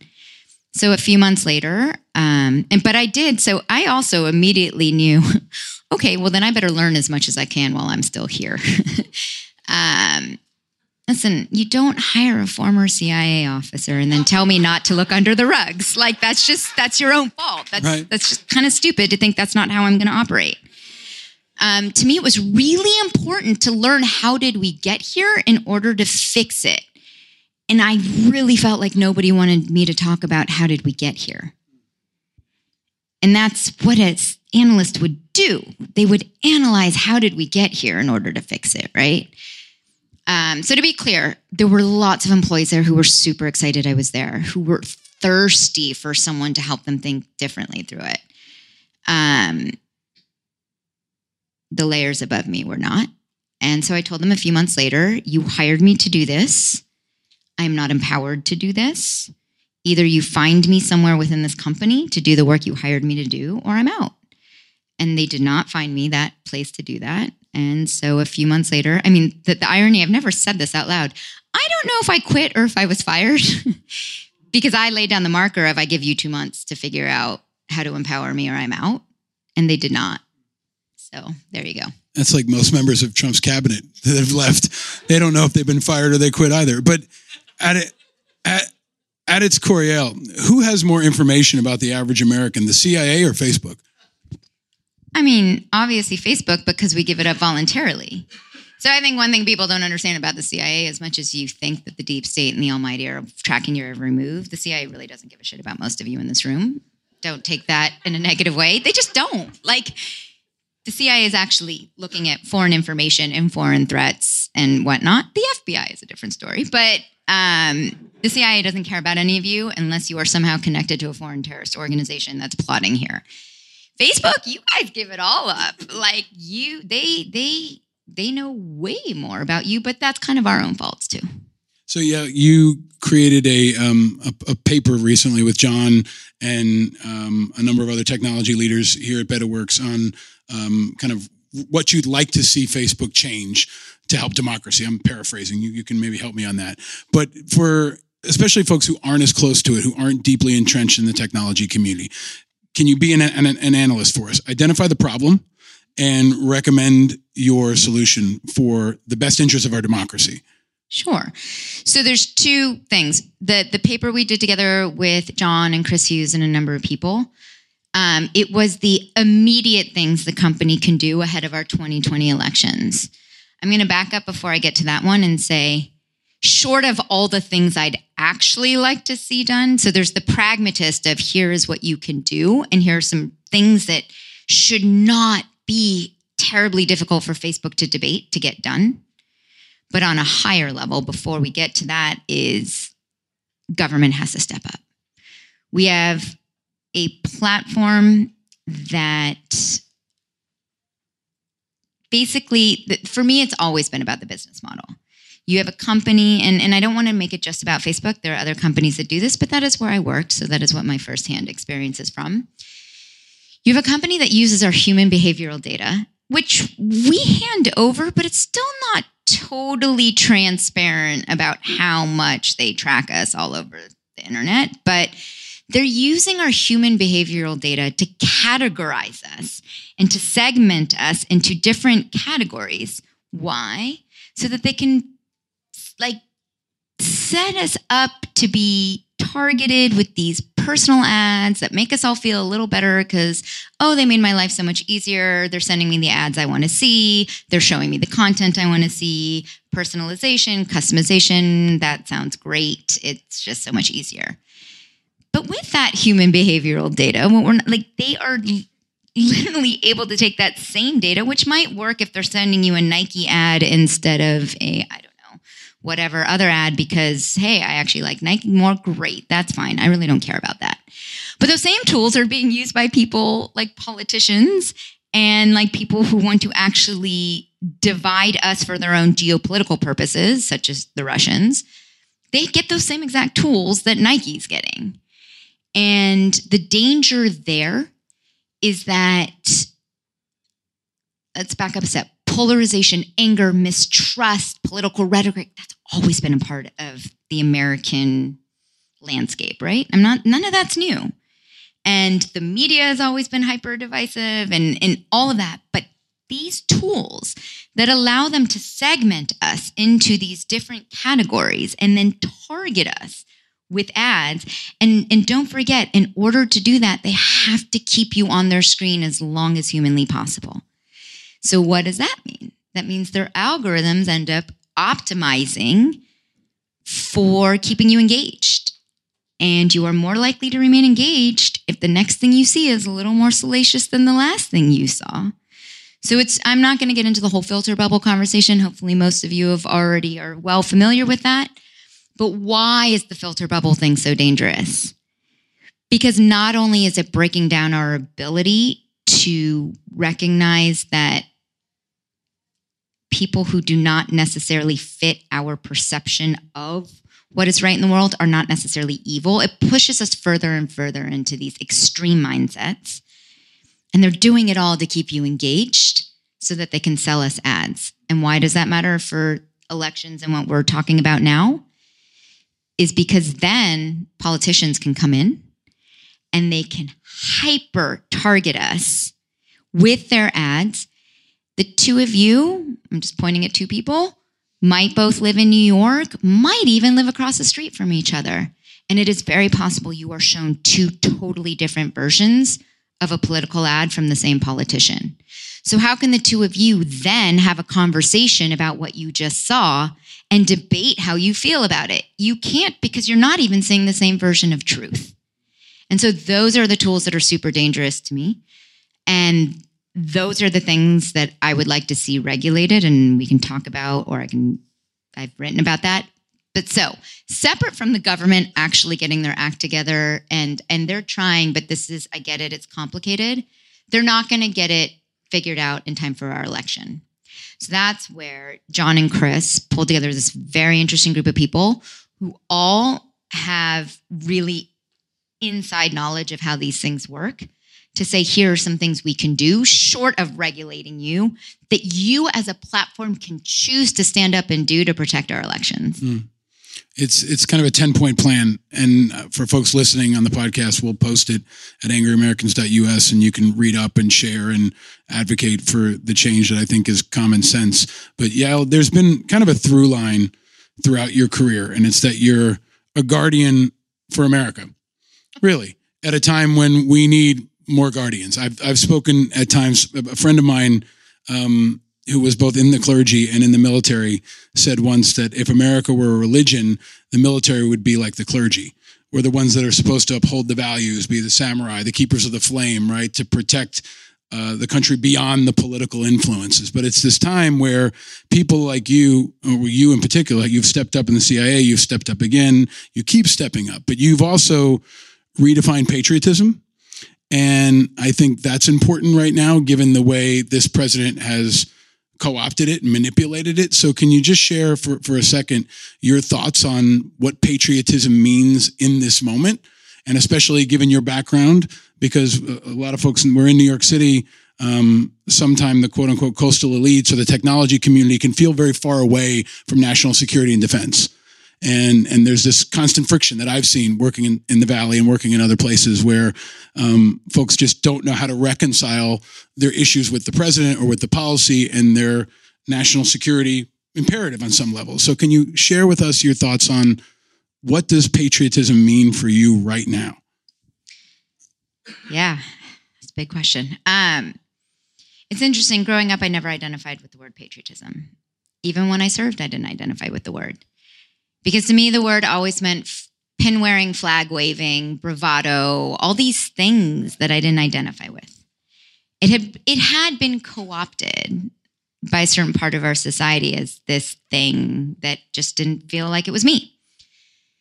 So, fast forward to today, the reason I decided to stand up and write that piece about Trump, and more recently, listen, going up against Mark Zuckerberg is not necessarily easier than going up against Trump. These are powerful people, and Zuckerberg probably knows more about me than Trump does if he wants to, right?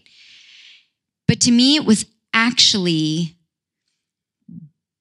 both our current president and, unfortunately, oddly enough, some of the things that we are seeing happening in the social media world to me are both actual threats to the core of who we are supposed to be as Americans. This idea of dividing us for profit, dividing us into echo chambers, making us hate our neighbors as opposed to realizing I don't need to agree with you, but at least we can recognize we have a common shared interest in making our country better. That's that's falling apart. And it's falling apart because companies are profiting off of that divisiveness. So to me, I actually feel more patriotic now than I did when I was serving in government because I actually, listen, I don't gain a lot by standing up and shouting these things. Actually, this this woman, I I- don't normally do this, but I really recommend reading this piece. And it sounds self-serving because I'm in the piece. But this woman, Rachel Sklar, wrote a piece recently in the Washington Post about the Cassandras. And it was about the women who have been really trying to highlight some of these problems for the last decade, and people weren't listening to it. And I thought about, and, and I'm in it, and I thought about it, and I never thought about myself as the Cassandra. And you can look up your mythology if you don't know what the Cassandra is. But that is the patriotic thing, right? It is, I truly believe if we get to the point where we are so divided that we don't actually think we will ever solve some of our problems, then the great American experiment is over because that's all we have is this idea that the next generation will always have more than the previous generation, right? If we don't even believe that we can figure out how to come together and have those conversations with people anymore, then what are we fighting for anymore? So to me, it's my I writing the piece about Facebook that I wrote last month um, in the Washington Post and standing up against Trump in the New York Times. Those to me felt like, listen, it's not fun. I get a lot of hate. You get the alt right after you. You get the anti Semites after you. Like it happens. This was no gain to me, but I felt like I had to do it. Hmm. And you've inspired, I think, more folks than you'll know, especially young people who are considering a way to serve and finding alternative ways to serve. It's interesting to say that you thought about other ways to serve because I was kind of down to AmeriCorps, Peace Corps, Marine Corps.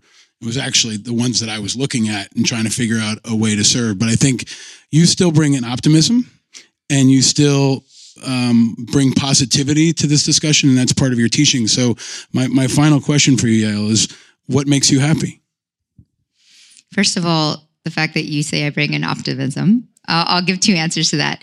Because it's funny, a friend at a dinner that she hosted once recently introduced me at the table as the most optimistic person she knows.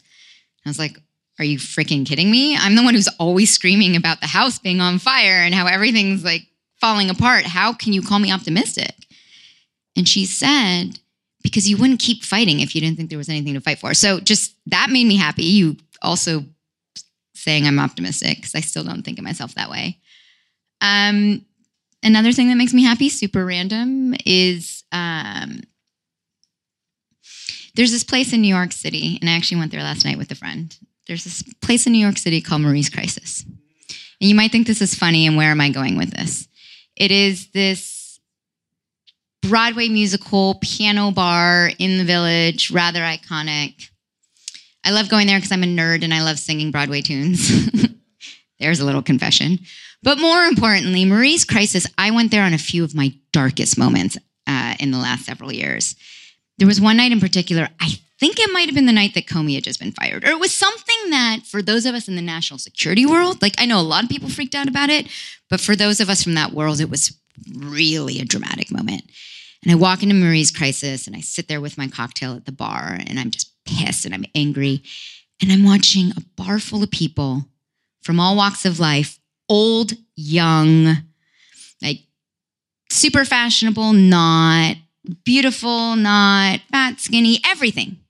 And they're all just singing and they are so freaking happy and they're doing what they love. And there's something about that place that reminds me that this is why I'm fighting because these people are so freaking happy singing Broadway tunes. I know that was a weird answer, but Marie's it's Crisis not. makes me really happy. It's not. I, I think, especially folks who've been overseas in harm's way, you need those things back home to remember and to inspire you and to ground you. And when the shit gets really real over there, you hope that they're back there singing Broadway tunes. Yeah. You do. It, it's a. It's it's it's the. It's a really weird situation, especially because it's so interconnected through technology. You can go out on a combat patrol and then FaceTime your kids afterward. That is a total mind fuck. That is very different for this generation and something previous generations didn't have to deal with. But I think that your um, connection to those moments are really important, and especially the way you've put a human face on this world of the intelligence community that is being, I think, diminished and disrespected in a way that is so dangerous, not just for the individuals, but for our country and for the future. So you've been immeasurably courageous. Um, and the last thing I will do as a part of every show, and then we're going to come out into the audience and take your questions. So please get them ready. Thank you for bearing with us. But uh, we do a giving of the gifts. And in, in recognition um, of your leadership and your courage, you've kind of been a guardian at the gates in many ways. So every show, if you guys are new, I'm gonna fill you in. We give three kinds of gifts. So the first I ha- we have for you is um, some Angry Americans merchandise, which is made in the USA by veterans of Oscar Mike. And if you're feeling particularly angry, you can wear that out or wear it to a party at Zuckerberg's house or something. Um, I don't get invited to these private dinners he's doing. You might now, or you might not. I don't know. We'll, we'll talk to some folks in this room. And the second part so the show started back in Easter, and we've asked this of every single guest, and this is kind of something a CIA uh, analyst might might be interesting uh, to ask in particular. So there are three colors of peeps, your marshmallow favorites from Easter yellow, blue, and pink. Yellow, which color do you choose and why? So I'm going to have to go with yellow, but not just because I believe that was the original peep color. Um, also, growing up, I was such a tomboy, and my entire room was pink, and it really pissed me off that girls had to be pink and boys had to be blue. So that's why I'd go with the yellow. It's a great answer. There, there are no bad answers. Sarah Jessica Parker called them the OG of peeps, and so you're in you're in good standing. And then lastly, so uh, we talk a bit about whiskey on the show, and each show uh, I go to a liquor store and try to find something that speaks to me about the individual that we will be having a conversation with. So if you don't mind opening that, I can hold your mic for you.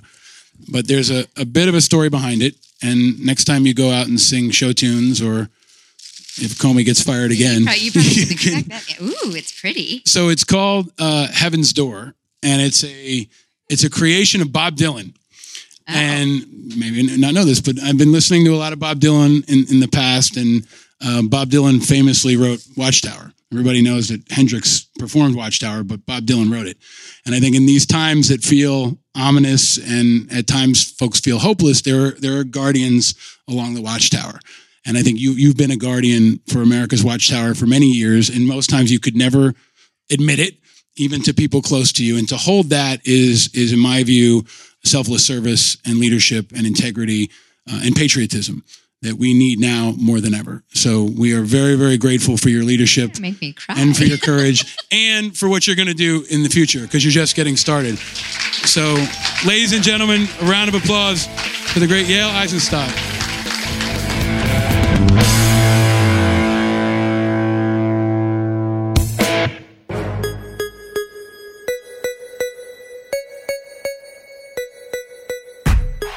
Yeah, outside the walls, things can get crazy.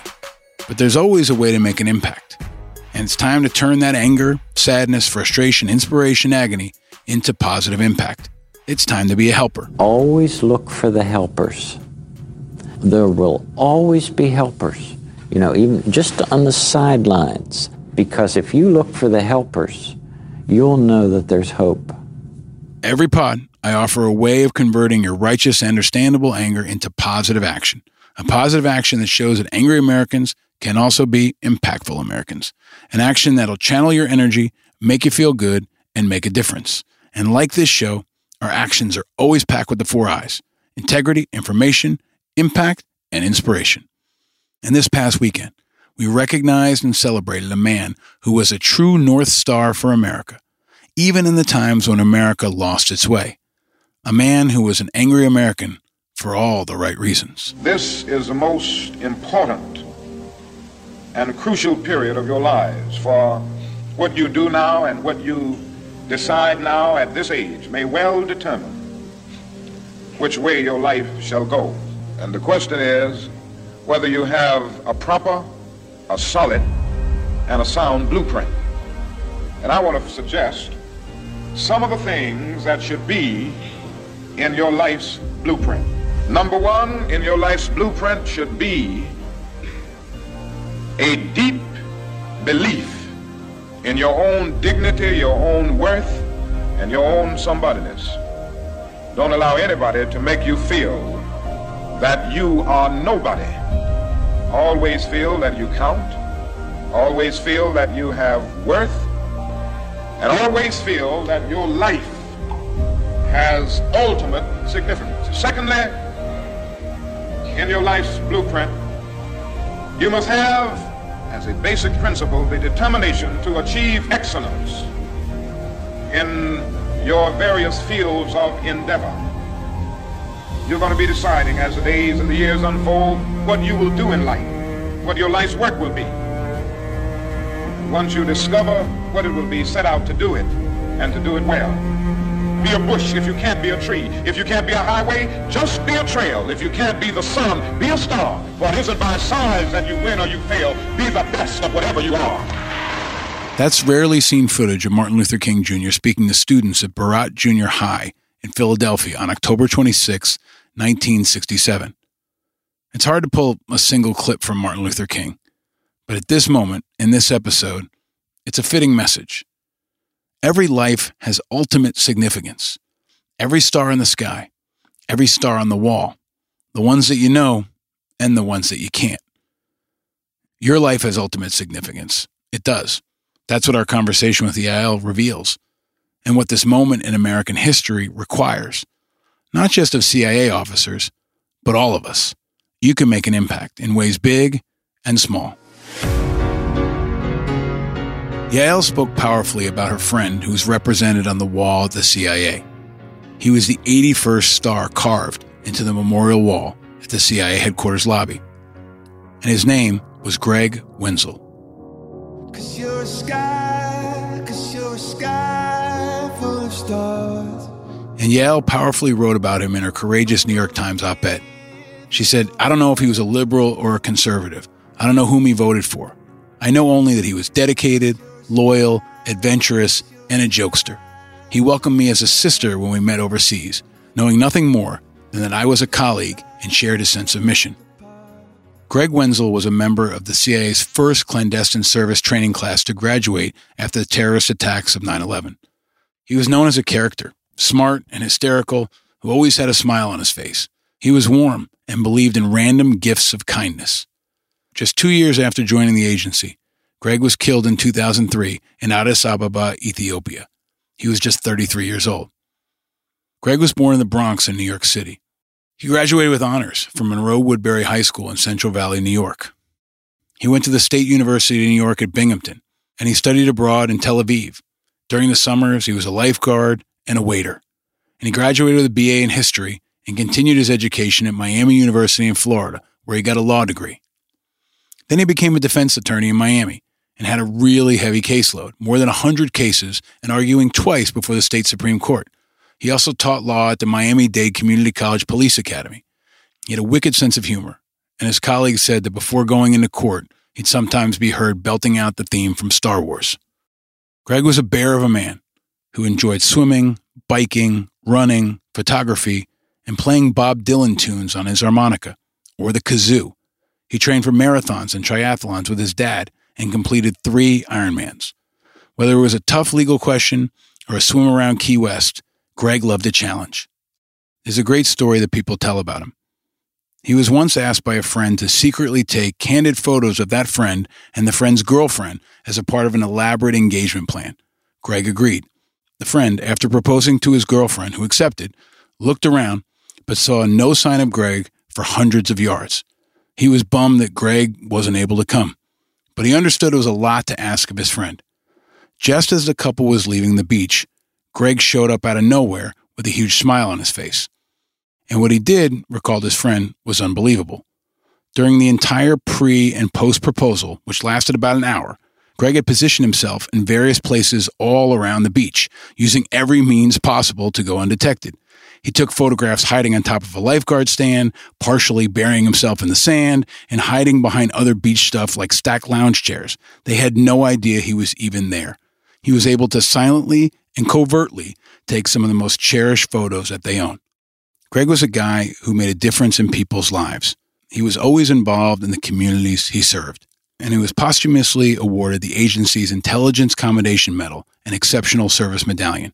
He survived by his parents and three sisters. He received a star on the CIA wall. It wasn't until 2009 that his name could be unveiled in the Book of Honor.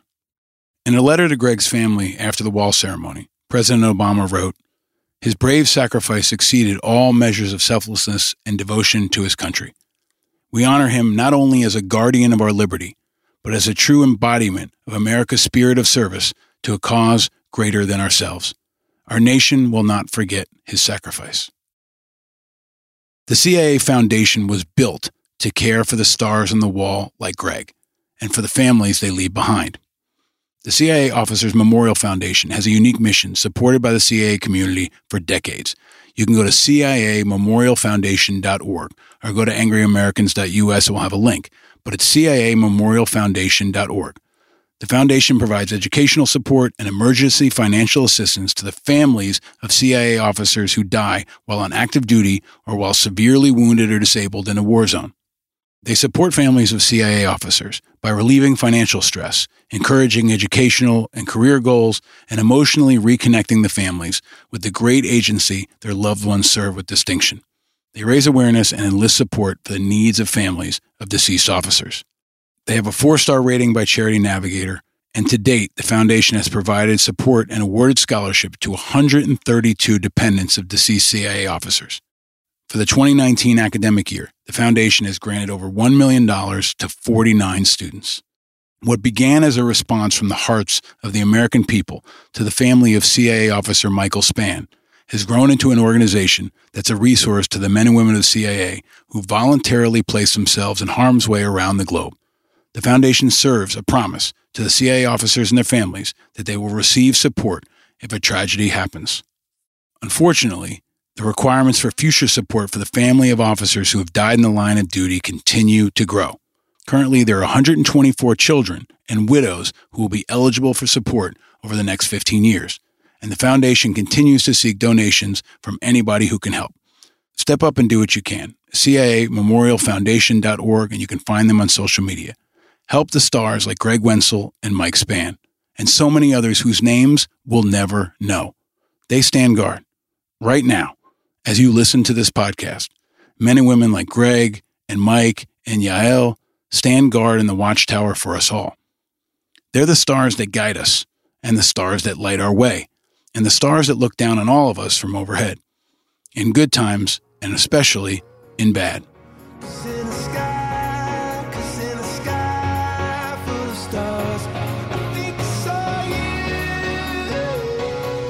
If you got a story to tell or a resource to share, find us on social media and use the hashtag Angry Americans and let me know. Don't just be angry, be active.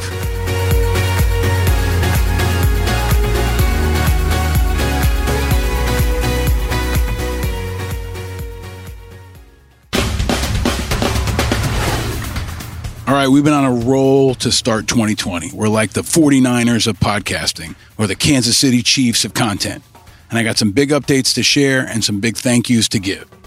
I told you 2020 is going to be a big year of live events for Angry Americans and for Righteous Media. So, first off, thank you to everyone who came out to the live event with the IL. Thank you especially to the awesome team at BetaWorks, especially John Borthwick. He's the CEO and founder, he's a visionary, a leader, and a great patriot. Does great work over there at BetaWorks, and I'm very grateful to John and his team for their support.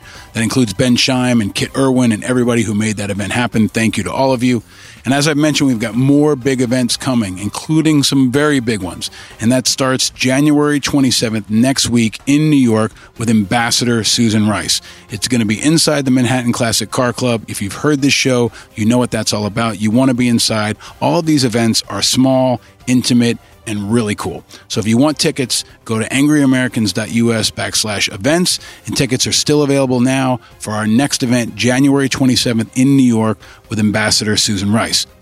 After that, as I mentioned earlier, Meghan McCain from The View is going to be joining me February 4th, also at the Classic Car Club Manhattan. You definitely want to come check out the car club. You definitely want to hear what Meghan has to say. She's in the news daily and making some serious noise. She's an incredible patriot and she cares deeply about our national security, about our veterans, and about so many issues. So come on out, see me, see Meghan, see lots of other angry Americans at one of the coolest venues in America inside the Classic Car Club, February 4th in New York. Again, that's angryamericans.us backslash events. And a reminder February 8th, FDNY Hockey, the firefighters of New York hockey team, is battling the Chicago Cops. FDNY versus Chicago PD in Staten Island, New York, February 8th. Tickets are only five bucks. You can walk up, bring your kids. It'll be a great time. I'm going to drop the puck. Uh, again, angryamericans.us backslash events. And as I mentioned last week, if you want to come see me in Los Angeles with the great Henry Rollins, it's going to happen February 14th on Valentine's Day. Lunch with me, Henry Rollins, and you in Hollywood. It's going to be a really cool venue. Tickets are available now and are going to go fast. So go to angryamericans.us backslash events. If you don't live in either one of these places, post it on social media. Spread the word. We're going to come to other cities and towns, but this is where we're starting out. Tickets are limited and will sell out. So go get them and spread the word. Also, just a quick heads up, I will be again hosting for Chris Cuomo on the radio on SiriusXM channel 124 on Wednesday, January 29th, and Thursday, January 30th. That's SiriusXM channel 124. You can get a free subscription if you go to their website. You can follow us on social media, and if you're a SiriusXM listener, definitely check us out and give me a call. We're going to do two full hours, uh, and I'll be taking your calls. And big thanks to a few folks that made this episode happen. Again, thanks to Yael Eisenstat. She is an amazing leader, and I'm so grateful that she shared her story, uh, a courageous, inspiring story, and that she sat down with me and the team uh, and, and made this made this show happen. Thanks again to the folks at BetaWorks. Thanks to Mighty Mercy Rich, Radical Roy Velchek, and Creative Chris Rosenthal, the whole outstanding team at Righteous Media. They power the show and all the platforms, social media, and content around it and Bill Schultz, who is always a guardian for all of us, mastering and guarding all of our audio wizardry. Thank you, my friend, for making this show happen. Oscar Mike, our awesome merch partners. Go check out all their new designs at angryamericans.us now. And Rick Sorkin, my friend, a great musician, artist, creative, and podcaster who's been helping us put together the LA event. I want to thank him. Go check out his podcast. He has a great podcast called Everybody and Their Mother Has a Podcast. Everybody's got a podcast, right? Well, so does Rick with his mother. So it's Rick and his mom, Sharon Koppelman. They have a weekly show where they talk about current events, life, and whatever else they want. It's charming, it's insightful, it's heartfelt, it's really awesome. So check out Everybody and Their Mother Has a Podcast. Also, big thanks to Chris Cuomo for again giving me a shot on SiriusXM and for having me on TV. Thanks to Vicky, Christine, and Tom over at Sirius. A couple other thank yous. I want to thank Eli Manning. If you haven't heard, he's retiring. And I want to thank him, really, for two Super Bowls, for beating the Patriots, but for being a role model and still being himself. Eli Manning's jersey is on the wall of my son's room. It's not just because he's a great player, because he was a great dude. He was always involved in the community and always a role model. And I'm glad he's going out without significant injury. Eli, wishing you all the best, man. And my thanks to Bob Dylan. I've never met Bob Dylan. I would be humbled to meet Bob Dylan, but I want to thank him for being the most amazing songwriter we've ever known, and also for being an activist, an icon, a patriot, and an inspiration. And of course, I would be humbled and grateful if he joined us on this show at some point in the future. Bob Dylan is the best kind of angry American. And it's time for Thank a Listener. So I want to thank a few of you for being awesome angry Americans and for listening. I'll make you famous. I haven't played them in a while, but you can still leave us a voicemail 833-33-ANGRY. That's 833-33-ANGRY. You can leave us a voicemail. Let us know what's got you angry and maybe we will use it in a future show and we might make you famous. Seriously, do it. Do it. Do it. And my thanks to a few of you who are holding the door, who are standing the watch, who are supporting this community in ways big and small. First off, I want to thank Caterbug, who is from Parts Unknown. If you don't have an address on your social media, I'm going to call you Parts Unknown. But Caterbug, Caterbug1215, who tweeted Paul Rieckhoff, Angry Americans, makes me feel a little more angry and a little more hopeful with every episode. I laugh, cry, yell, and then I email, donate, and keep pushing forward. I appreciate that, Caterbug. I'm glad we can be there to motivate you. Thank you for motivating me, and thank you for spreading the word. Thanks also to Mark, our friend Sonoma Badger, who continues to be a great supporter of this show. He tweeted another excellent podcast of Angry Americans with Paul Rieckhoff featuring Errol Louis. Love the merchandise from Oscar Mike, but we need a long sleeve tee. And he told me he donated to taps.org and thanked me for the recommendation. I want to thank Mark for the support. Thank you for the recommendation on new merch. And thank you for donating to TAPS. Thank you to all of you who donated to TAPS in honor of my birthday. TAPS is a sister organization of the CIA Officers Fund. They work together closely. They're both fantastic organizations. Both are highly recommended. But my thanks to you, Sonoma Badger. Thank you, Mark, for all your support. And finally, thanks to Link Stallings, who is in Hiawassee, Georgia. He is an adventure athlete. He is a dog father. He's a business owner. He's a podcaster, and he's an organizer.